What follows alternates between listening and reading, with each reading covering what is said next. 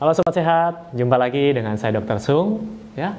Jadi bagi Anda yang suka dengan topik kesehatan, suka dengan dunia kesehatan, mungkin Anda tidak asing lagi dengan kata-kata spirulina dan chlorella ya. Jadi saya juga dapat pertanyaan, banyak dapat pertanyaan tentang kedua spesies ini. Jadi di video kali ini saya akan membahas topik yaitu mana yang harus saya makan, spirulina atau chlorella.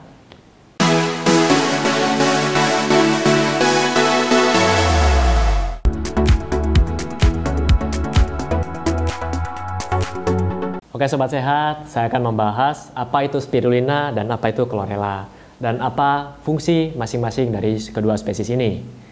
Nah, yang pertama kita mulai dengan spirulina. Spirulina merupakan spesies cyanobacteria dan spesies ini mempunyai kemampuan untuk fotosintesis.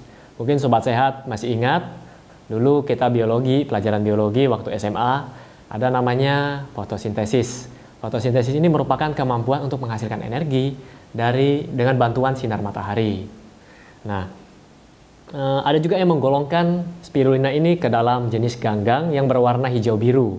Dan spirulina ini dapat tumbuh dengan baik uh, di tempat yang mengandung air, contohnya seperti air danau, air kolam, ataupun sungai. Tentu saja harus dengan bantuan sinar matahari. Dan spirulina ini sudah direkomendasikan oleh WHO atau Badan Kesehatan Dunia untuk anak-anak yang malnutrisi. Jadi anak-anak yang kekurangan nutrisi di negara-negara berkembang, spirulina ini merupakan uh, terapi yang baik buat mereka. Di sini dikatakan bahwa satu gram per hari spirulina dapat membantu anak-anak yang kekurangan vitamin A yang cukup parah, yang kalau yang di mana kita tahu kalau kekurangan vitamin A yang cukup parah, lama kelamaan dapat menyebabkan kebutaan. Jadi spirulina ini sangat-sangat membantu mereka. Nah, jadi apa sih sebenarnya manfaat dari spirulina ini? Uh, yang pertama adalah spirulina mampu mendetoks logam berat. Spesialnya adalah arsenik. Jadi logam berat yang mampu dibersihkan dari tubuh kita adalah arsenik. Ya. Jadi arsenik ini merupakan logam berat yang menjadi masalah di negara-negara timur. Contohnya seperti Taiwan, India, Bangladesh, dan China.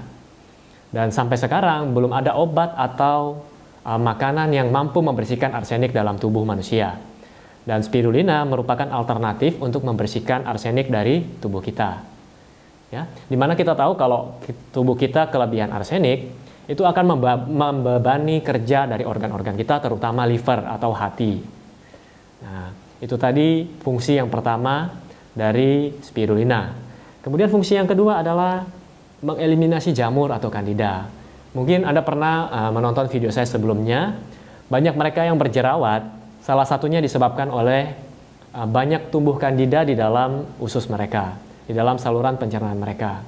Spirulina membantu untuk mengeliminasi kandida tadi. Jadi dengan uh, dieliminasinya kandida dari usus Anda, otomatis jerawat Anda pun akan berkurang dan dapat sembuh dengan sendirinya. Ya. Kemudian yang ketiga, Spirulina dapat menghambat dan mencegah pertumbuhan sel kanker. Nah, di sini uh, di dalam spirulina ini terkandung namanya vicosianin yang berfungsi menghambat pertumbuhan sel kanker tadi. Kemudian fungsi yang keempat adalah menurunkan tekanan darah tinggi. Dan vicosianin juga selain menghambat pertumbuhan sel kanker, dapat mencegah kanker, vicosianin juga dapat menurunkan tekanan darah tinggi. Dan penelitian di Jepang Orang-orang yang mengkonsumsi spirulina ini uh, dapat memperbaiki disfungsi endotelial mereka. Jadi mereka-mereka yang mengalami penyakit metabolik, contohnya seperti darah tinggi, kemudian penyakit uh, diabetes, pembuluh darah mereka atau endotelial mereka itu mengalami disfungsi atau penurunan fungsi. Nah, dengan spirulina ini dapat memperbaiki fungsi dari pembuluh darah atau endotelial tadi. Oke, kemudian fungsinya yang kelima adalah dapat menurunkan kolesterol dan mencegah stroke. Dan yang keenam, dapat meningkatkan energi. Nah, di sini saya punya pengalaman untuk yang nomor 6, meningkatkan energi. Beberapa pasien saya coba memberikan uh, spirulina dalam dosis kecil dan mereka pun merasa terbantu, sangat-sangat terbantu. Badan mereka merasa lebih segar dan dapat melakukan aktivitas lebih baik lagi. Yang sebelumnya mudah mengantuk, mudah capek, akhirnya mereka uh, merasa lebih berenergi lagi. Ya. Kemudian yang ketujuh, membantu melawan radiasi uh, microwave dan telepon genggam seperti ini. Saya yakin Anda semua punya uh, eh, HP di tangan Anda masing-masing. Nah, spirulina ini dapat membantu untuk uh, melawan radiasinya. Ya. Nah, itu tadi adalah tujuh fungsi dari spirulina. So, bagaimana dengan chlorella? Oke, kita akan bahas apa itu chlorella terlebih dahulu.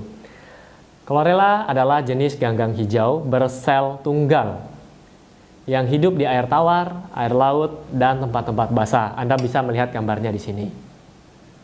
Nah, chlorella sendiri merupakan makanan yang mengandung fitonutrisi, ya, mengandung asam amino, mengandung klorofil, beta karoten, kalium, fosfor, biotin, magnesium, dan uh, berbagai vitamin B atau kita sebut dengan B kompleks. Ya. Dan apa sih fungsi chlorella? Ya, jadi kalau tadi kita sudah membahas fungsi spirulina, kali ini kita akan bahas fungsi chlorella. Nah, chlorella sendiri berfungsi yang pertama adalah untuk detoks logam berat juga, tapi jenis yang berbeda. Kalau spirulina tadi uh, membersihkan arsenik dari tubuh, sedangkan chlorella mempunyai kemampuan untuk membersihkan merkuri, kadmium, uranium, dan timbal dengan cara uh, zat-zat uh, yang tidak berguna tadi ini, logam berat ini dibungkus, lalu dibuang dari tubuh agar tidak diserap oleh tubuh. Ya. Kemudian yang kedua, fungsi yang kedua adalah uh, mendetoks tubuh kita dari radiasi dan kemoterapi. Mungkin bagi Anda yang sekarang menjalani terapi radiasi atau kemoterapi, Anda boleh menambahkan uh, chlorella ini dalam makanan Anda. Karena chlorella ini dapat membantu Anda uh, dalam mengurangi efek samping dari kemoterapi tadi. Kemudian yang ketiga, Chlorella ini dapat meningkatkan uh, imun sistem Anda. Ya. Jadi chlorella di sini dapat membantu mengaktifasi uh, sel dalam sistem imun Anda. Di dalam tubuh kita terdapat namanya NK cell atau nature killer cell. Jadi chlorella ini dapat mengaktifasi NK cell tadi. Dan tentu saja sistem imun kita akan meningkat jika uh, sel tadi ikut teraktivasi ya. Kemudian yang keempat, dapat menurunkan kolesterol dan mengontrol gula darah Anda. Nah, di sini untuk pasien diabetes, pasien kolesterol, atau untuk Anda yang mengalami diabetes atau untuk Anda mengalami kolesterol, Anda dapat menambahkan chlorella dalam makanan Anda. Kemudian yang kelima dapat menghambat proses penuaan. Nah, ini bagi mungkin bagi wanita sangat menyukai apabila umur bertambah tapi wajah tetap cantik, tetap tetap awet muda ya. Dan di sini Chlorella sendiri secara alami sudah mengandung vitamin A, C, dan glutathione. Jadi zat-zat tadi dapat mengeliminasi radikal bebas yang akan merusak sel apa molekul-molekul uh, sel-sel dalam tubuh kita. Dan fungsinya yang terakhir adalah mencegah kanker juga.